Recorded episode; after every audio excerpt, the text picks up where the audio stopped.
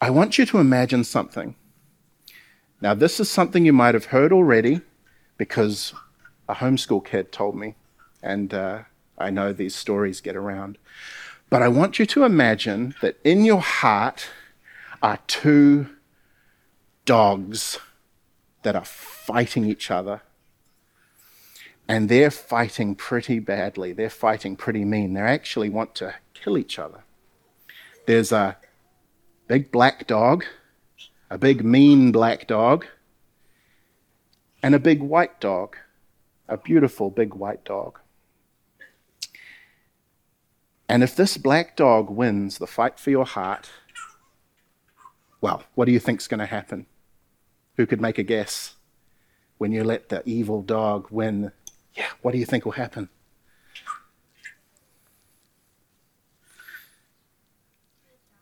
Oh, you die. You do die. Yeah, but a lot of stuff happens first. a lot of stuff comes out of your mouth first, a lot of words, a lot of uh, your hands do all sorts of stuff first. How about over here? What, what do you think might happen if you let the, the big evil black dog win in your heart? What do you reckon? You turn evil, exactly. The dog, the evil dog wins, and you turn evil. But there's a white dog in there fighting too. Now, what happens if this white dog wins? These are dogs, these aren't humans, they're not people. These are, these are black and white dogs. What do you think happens if you let this white dog win? Yeah, little one.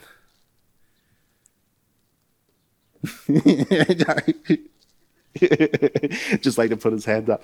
That's all right. Well, you don't die and you don't do evil. In fact, you do good and then you live forever. Now, these dogs are in your heart, they're fighting. And these dogs represent some of the things we want to do, right? You know how sometimes in life we want to do good things. We want to be nice to our parents. We want to say nice things. But sometimes we want to do the bad things. We want to kick and scream and steal.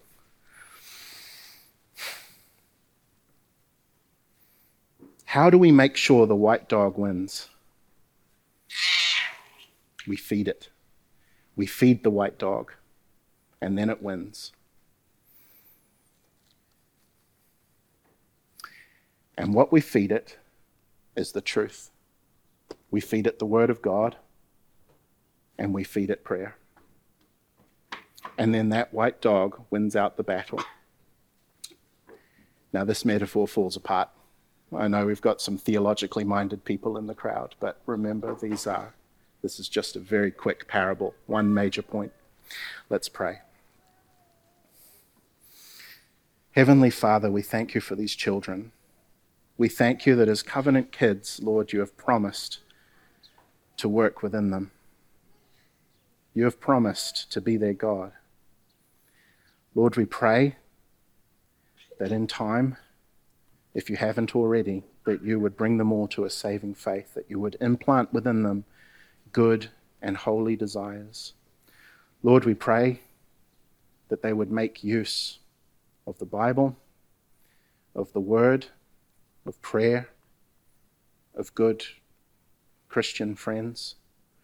And Lord, we pray that you would uh, bring their salvation to completion. Lord God, we uh, ask for these things in Jesus' name because He's the only one who can do it. Amen. Okay.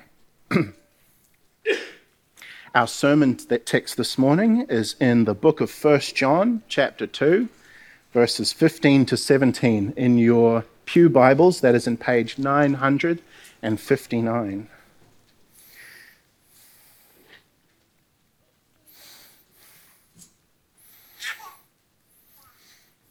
First John was written by the Apostle John as an old man. He's uh, writing to a church, uh, or a group of churches, they say, uh, based around Ephesus and that part of Turkey. They've just been rocked by a split. Uh, a bunch of people in the congregation decided that they um, had a special vision from God and that that meant they had to leave the church and go live lives of debauchery um, and sin, and that uh, God was on their side.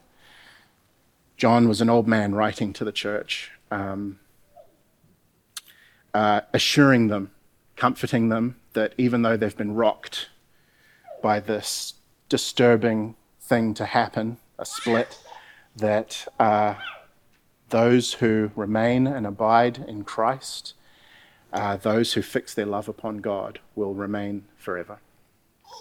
Uh, so we're in page 959. Uh, I'd like to actually start at verse 12, just for a bit of context. Uh, let's read. I am writing to you, little children, because your sins are forgiven for his name's sake. I'm writing to you, fathers, because you know him who is from the beginning. I am writing to you, young men, because you have overcome the evil one. I write to you, children, because you know the Father. I write to you, fathers, because you know who, uh, him who is from the beginning. I write to you, young men, because you are strong. The word of God abides in you, and you have overcome the evil one. Our sermon text for this morning. Do not love the world or the things in the world. If anyone loves the world, the love of the Father is not in him. For all that is in the world, the desires of the flesh and the desires of the eyes and pride of life, is not from the Father, but is from the world. And the world is passing away along with its desires, but whoever does the will of God abides forever. Let's pray one last time. Hopefully, not the last time we pray. Heavenly Father, we thank you for your word.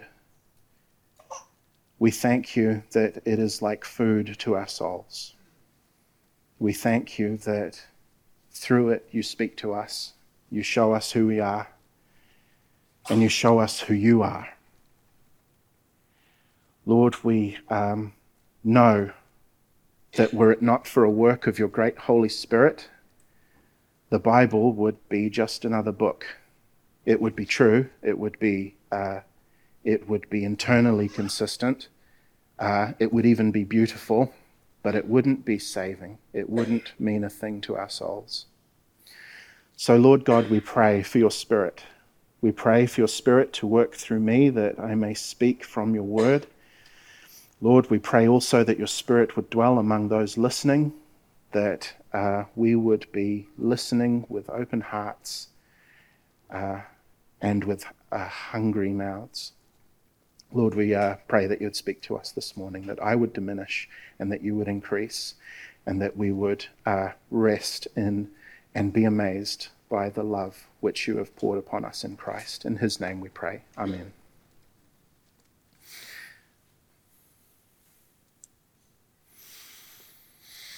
Well, good morning again, Covenant. I've entitled the sermon, Love is not love. Now, we're Christians.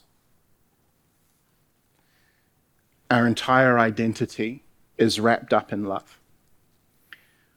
We're not a social club or a fan club. We aren't even we aren't even the, the great truths, not essentially, we aren't even the great truths that we share. We are, in our most essential being, those who have been loved by God, who have been redeemed and washed clean and filled with new loves and new affections, ones who love God.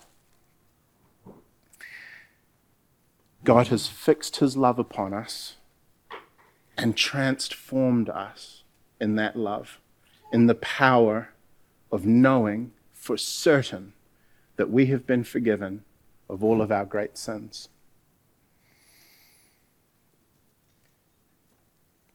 And in Christ, by the power of the Spirit, with this new love pumping in our hearts and flowing through our veins, we are now people whose lives are overtaken and consumed by love.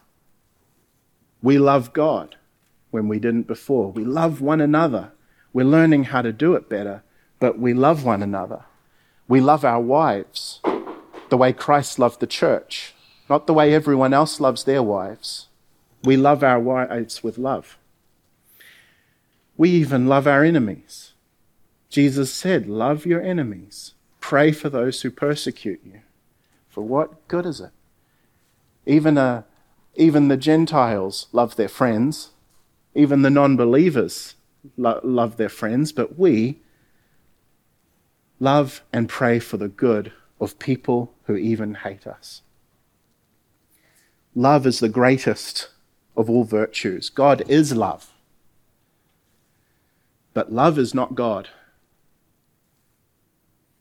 Love is not a self defining, uh, self justifying standard of goodness. Christians are called to follow Christ in showing radical love to one another and to the world around us, even our enemies. But our passage before us this morning tells us that love is defined by God. There is a love which we as Christians are supposed to hate. We're to despise it and turn away from it. It's a love which is independent of the God who is love, and which, left unchecked, will kill us. But it is a love which in Christ we have been redeemed from. And in the power of the Spirit, we are able to put it to death. Now let's take one more look at our text. Our text this morning, starting at verse 15, is a command followed by two arguments. The command is this Do not love the things of the world, uh, do not love the world or the things of the world. We can comfortably say that of our text, this is the point. And that command is followed by two reasons why we ought not to love the world. The first is this you can't love the world and love God at the same time. Love of God and love of the world are mutually exclusive. That means if you have one, you have to give up the other one to get it. It's like uh, cake, you know, you can't have your cake and eat it too. Mm. Or it would be more experiential to say that one weakens the other. When you pursue the love of God, it weakens the love of the world. When you pursue the love of the world, well, it weakens the love of God that you have in your heart. We remember the words of Jesus on the Sermon on the Mount you can't serve two masters. You'll either love one and hate the other, or obey one and despise the other. Now, my, my wife and I are watching a show on Netflix. It's, um, it's a game show based off of Squid Game, which came out during COVID. And this is called Squid Game The Challenge. It's basically Squid Game, but they got a bunch of Americans in and they're, they're replicating it. It starts with about 500 people, and they're all competing in children's games and psychological puzzles. The great prize is uh, 500, uh, five and a half million USD, which is a horrendous amount of money for a game show. It's a life changing amount of money. And you watch this show week by week, or as we do, uh, all in a row um, you, you see that everyone's gunning after this money. And depending on the situation in front of them, they form these quick alliances. But whoa, what happens when they have to choose between their alliance and the great prize? It is, uh, it is a window into the soul of humanity, this show. It's called Squid Game The Challenge. Probably safer to, safer to watch than Squid Game, but it is a fantastic show. But it shows the truth that when it comes to our ultimate desire, the heart is exclusive. It only follows one thing. Because in verse 16, it says that all that is in this world, the desires of the flesh and the desires of the eyes and the pride of life, is not from the Father, but is from the world. There's a fundamental opposite that when you love the world and God calls on you to forsake the world, you're going to have to forsake your alliances to this world in order to chase after the great prize. But what is the world? John describes the world here, this world which we're not to love, with three components. He says the things of the world are, firstly, the desires of the flesh, by which we're talking about that sinful preoccupation we have with bodily pleasure. Right? Last week, Paul tells the young men, Paul tells Titus to, to ensure that the young men in the church of Crete are what? That they're self controlled, that they are in control over the desires of their flesh. Because our bodies are created to experience the greatest of pleasures. What's the chief end of man? The chief end of man is to glorify God and, and to enjoy Him forever, right? We're a good Presbyterian church. We know that, our, that, that the body of man and women is designed to be the recipient and the experience, to, to experience the greatest of joy the presence of the glory of God. But in sin, that drive, that capacity, that, that, that home that, that we're supposed to feel in the presence of God is hijacked, and the desires of the flesh start filling it with pleasures from down here, from down below. The obvious example is sexual joy, a good thing, a very good thing, God's greatest gift but only to be experienced within the covenant of marriage. God's given us food, a great gift to nourish us, to eat with each other. But again, too much, too often, not enough exercise in between, and we become slaves to these things. Wine, a gift from God to gladden the heart. Again, too much, too often, and we're lost. Everything in its place. The second thing that defines the world is the desires of the eyes. These are things which look good, right? And they're things which, when we have, they make us look good. They make us look better. Better than, well, better than those who don't have them. The first is things that make us feel good. Second thing, those that make us look good. Again, you know we're supposed to look good. Isn't the language of the Bible to be anointed, to wear our white robes, to enter into, enter into God's presence, to be redeemed and made beautiful as a bride washed and adorned? Humans are made for beauty just as we're made for pleasure.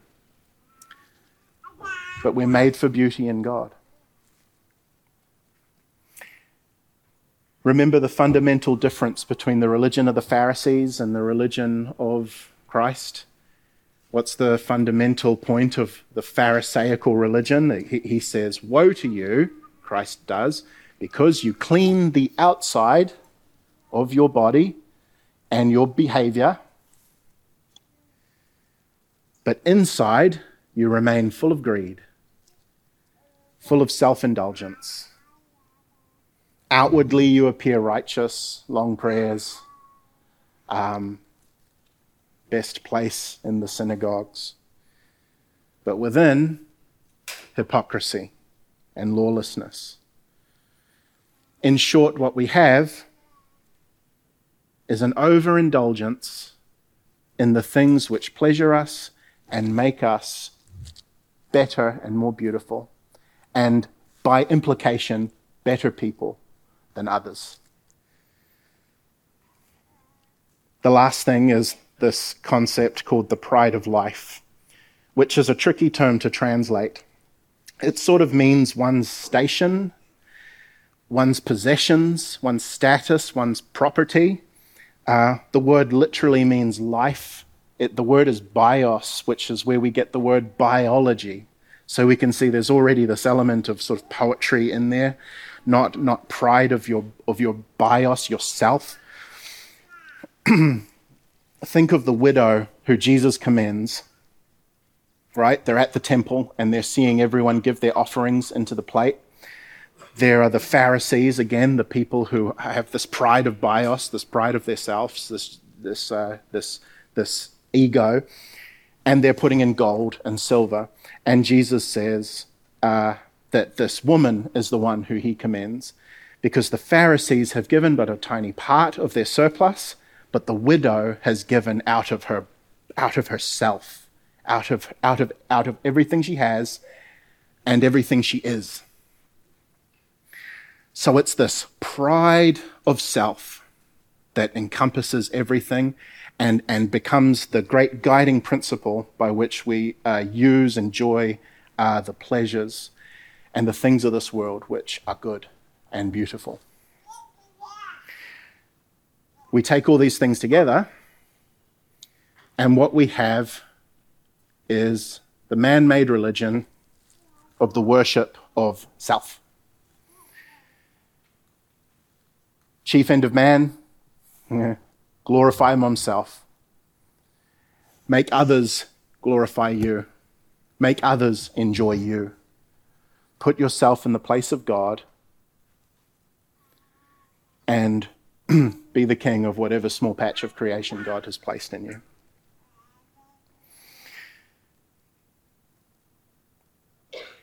Now, the love of God is different to the love of the world which is selfish, self justifying, self promoting, self congratulating, which is the worst of all. The love of God, it goes out to the Father, and then it is satisfied there. It goes out to the Father, finds great satisfaction in Him, and then it curves round and it manifests itself in a great love for one another. So that you can share this love that you've found, the satisfaction you've found with the Father, with others. It's a fundamentally different kind of love to the love of the world. The love of the world goes to uh, the world, and then it recurves back on yourself, and then it pushes other people down so that you can be greater. They're two fundamentally competing types of love. And one pushes out the other because the other is the opposite. The second reason why John says not to love the world or the things in this world is because, in verse 17, the world is passing away along with its desires. But whoever does the will of God abides forever. Now, there's an end coming to this world, Holy Scriptures say. There's an end coming to this world and for everyone who's in it. John describes there'll be two categories of people at the end.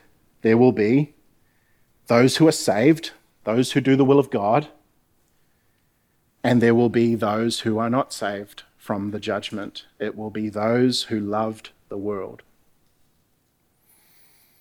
Those who were in the world and who were of it, those who drank it deep and took on board its culture of self promotion. Do you remember the final chapters of John's Revelation? Right? The great lake of fire? Who goes in? I was trying to find it while I was studying. I read a commentary, and the chapter was called Everyone Get in the Pool. First, who goes in the pool? The beast, then the false prophet. These are uh, abstractions. First, these, these are the enemies of God. These are things which, which God hates. These are the, the persecutors of the church. These are those who use religion as a justification for self, for self worship. All into the pool. Next, who goes into the pool? The devil, the tempter. Then death. Then every single man, woman, and child who loved the world. John describes them as cowardly, the, father, uh, the faithless, and the detestable. See, that second reason why we shouldn't love the world is because those who love the world are destined for this lake of fire. It's coming. And it's not a natural event like an earthquake, right? It's not this indiscriminate shaking where there's destruction and it seems like there's no rhyme or reason to any of it it will be a calculated destruction. It will be a measured and righteous destruction. And it will fall upon any who love the world. It will fall on any, and not just on them, but on them and to the degree to which they loved the world and drank deep of its poison.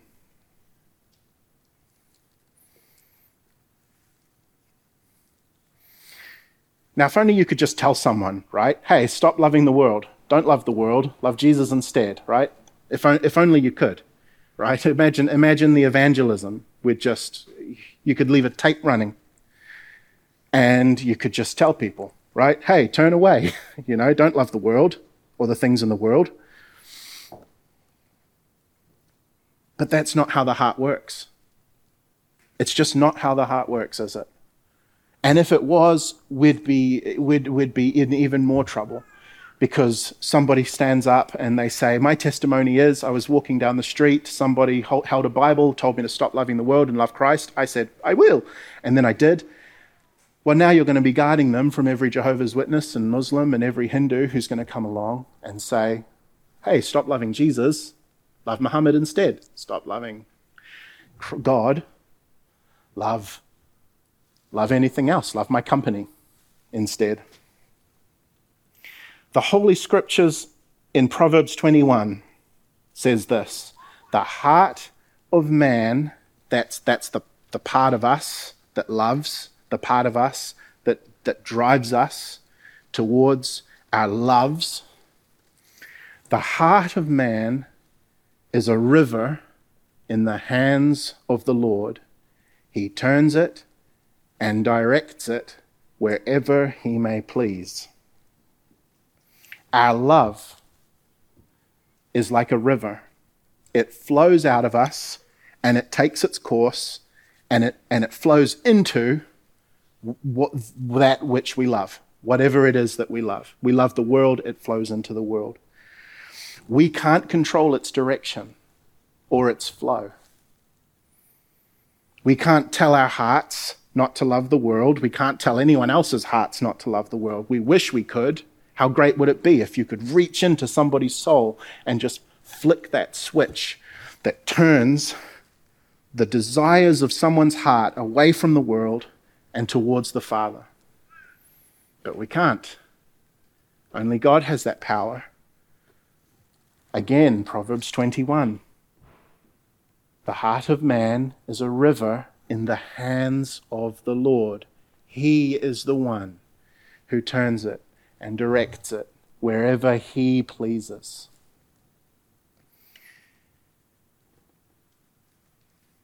If anyone here doesn't yet believe, hasn't put their trust in Christ, if anyone here doesn't love God, loves the world to God, is just here for God only knows why you're here. Think about the implications of Proverbs 21. You don't believe because you can't believe. You don't have the power to believe or to love God. You can't make that change. Only God can. So if that's you, and you don't want that to be you, all you have to do is ask.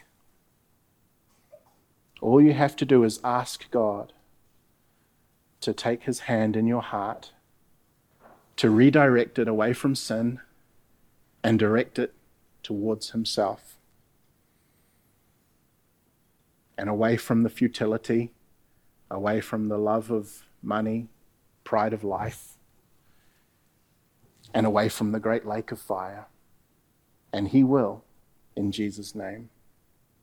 He'll sever every connection you have to this world and its perishing pleasures.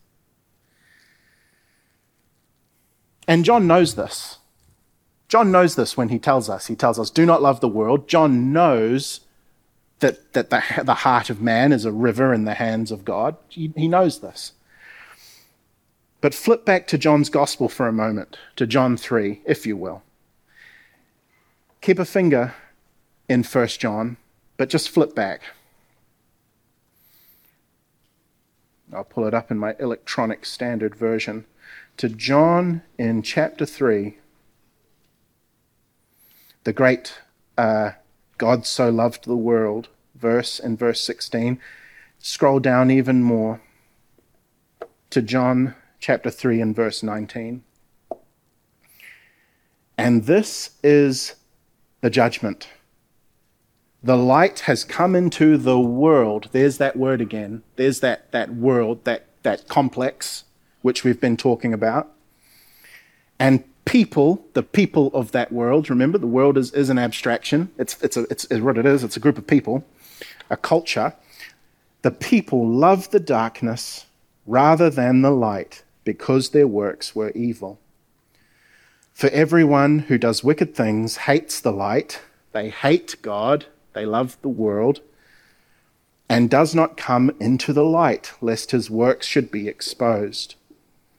But whoever does what is true comes into the light, so that it may be clearly seen that his works have been carried out by God.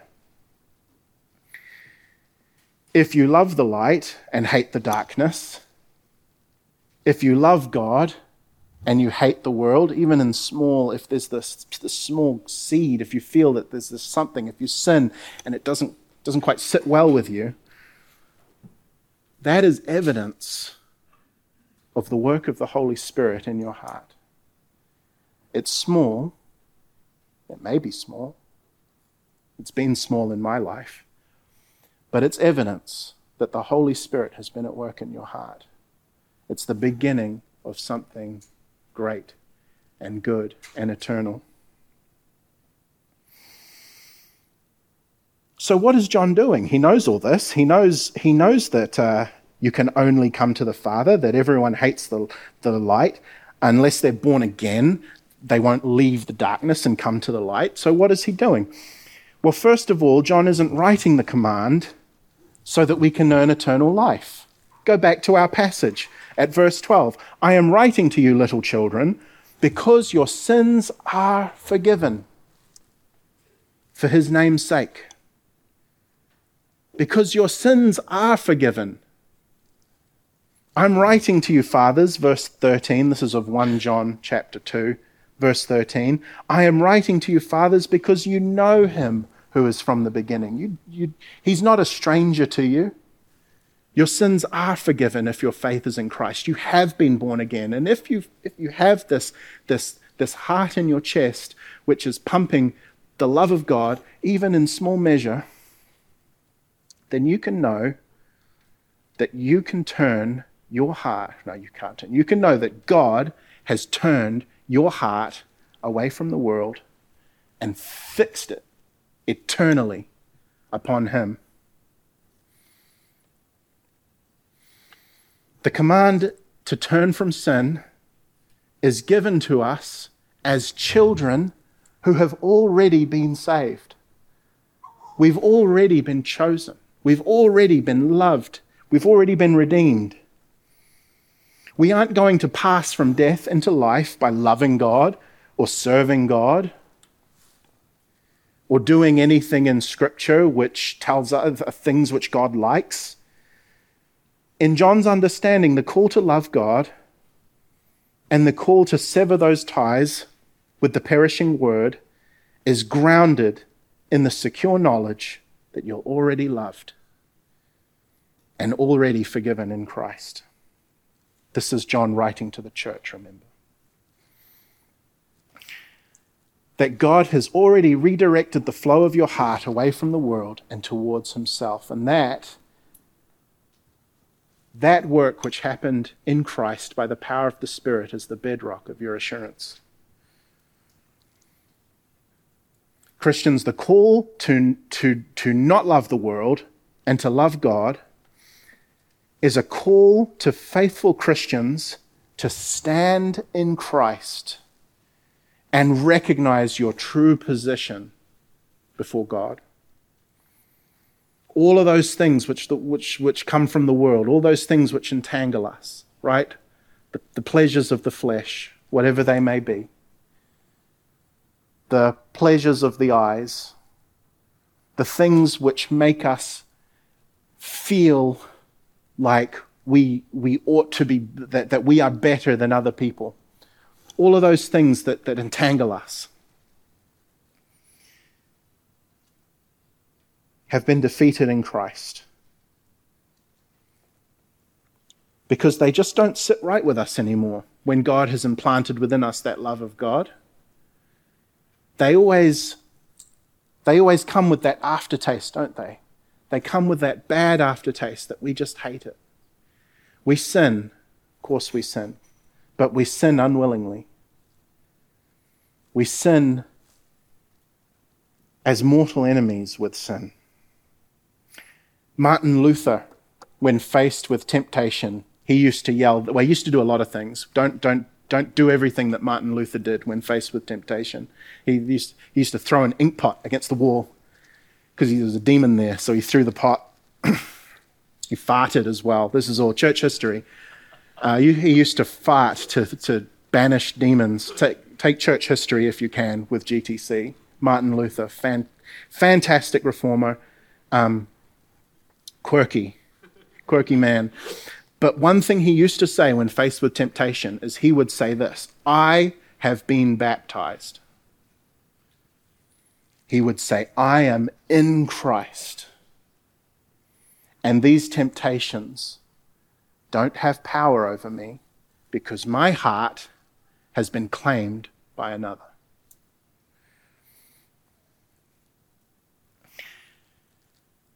Now, I forgot where I heard this illustration. Uh, so I don't know, some strategic Googling will find it, I'm sure. But the Christian life, the Christian heart, the Christian walk is like this big mansion, but it's run down, it's derelict. There's termites in the, in the, in the ceiling beams, and there's black mold in the shower, and rats in the kitchen. That's our life. Every room, right? Pride, lust, anger. You know, flip, flip the wrong switch on a day when we haven't had our breakfast yet, and and you'll discover and even and even greater, you'd say, oh wow, look, there's a greenhouse back here, and all the windows are smashed out. Um, you'll find even more parts of yourself, which are full of love of the world far from the love of God. But because of the love of God, the accomplished work of Christ on the cross, you can rest in this house knowing that it's been paid for and that you have a Bunnings card with infinite credit and you have the Holy Spirit Himself to help you make these renovations. That you can just wake up, and this doesn't matter if you've been Christian for 10 minutes and you're sort of feeling your worldview rearrange under your feet, as it were. Or if you've been a Christian your whole life and God bless you, that sin you didn't put to death in your 20s followed with you into your 30s. The sin you didn't put to death in your 30s has followed with you into your 40s. And now you're here and you're old and you're still ashamed. You still haven't done it. You have got a card with infinite credit, infinite resources to make these changes today, to start today, to uh, move forward without shame, without the fear of condemnation or dread, and to put those sins to death, to clean up those rooms, to clean up those attics, to put in a spa, to put in a an orrery, or whatever it is that you might want to put into your house. All those things which God is going to give to you.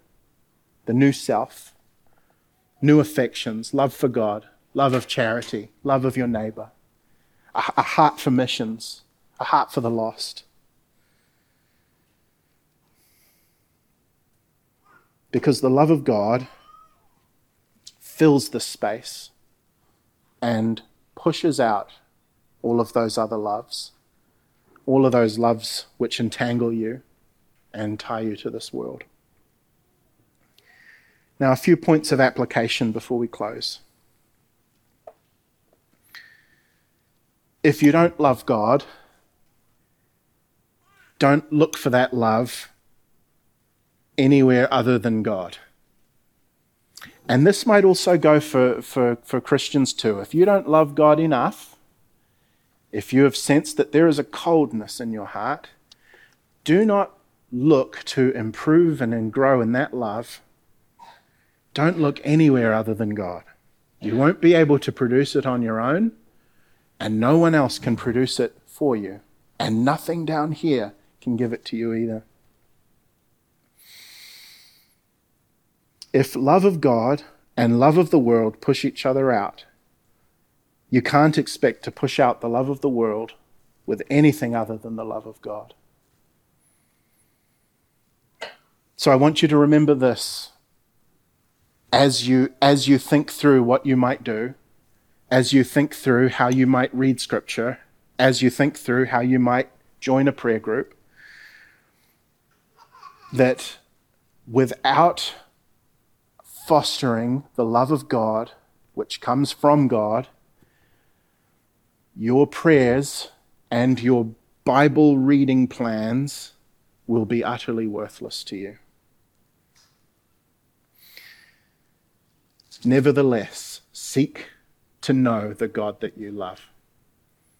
Seek to know him. You know, there's this great distinction we make, or our previous generation makes, it, uh, um, that you know a lot about God, but you don't know God. You know that distinction?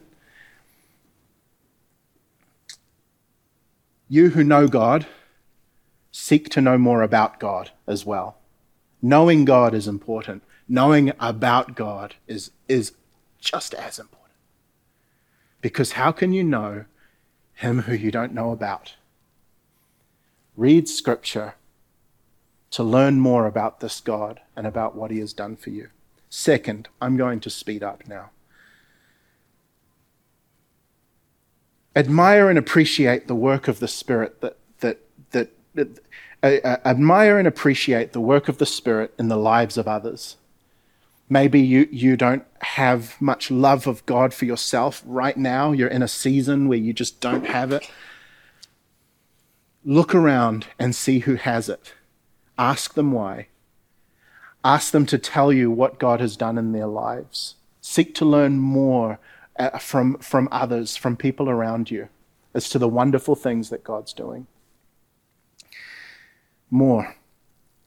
Cherish that love of God when you discover it inside of you.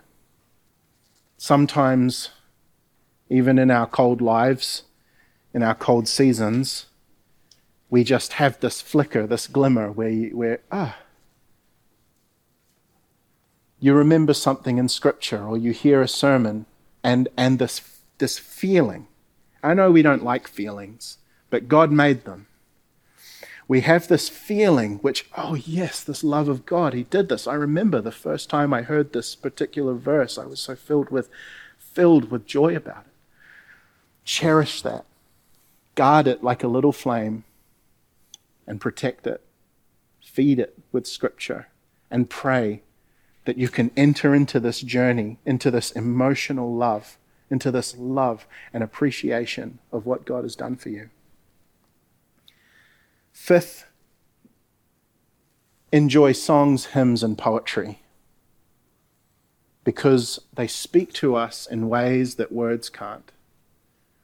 Songs and hymns and poetry, we have been created with this, with this line that goes directly to our heart, and it's stimulated by music. God put it there. God made it for us. God inspired poetry and music in the book, in the, in the Holy Bible, in Psalms because it speaks to us in great images, complex images that words can't. Lastly, big, broad strokes. Our lives can be so full of so many petty, warring desires that we just can't be sure which sin we should work on first. And so, what ends up happening is we don't work on any of them. You know, do I attack my love of money first, or my fear of this first, or do I attack this addiction first? But I tell you this that the love of God is a general cure. Our, our, it's a general cure, and it compounds. Sometimes, going back to our analogy where our life is like this mansion, sometimes you just need to open up every door and every window and just let God flood the house. Just big, broad strokes. And then see what, what gets dislodged and flushed out. Let's pray.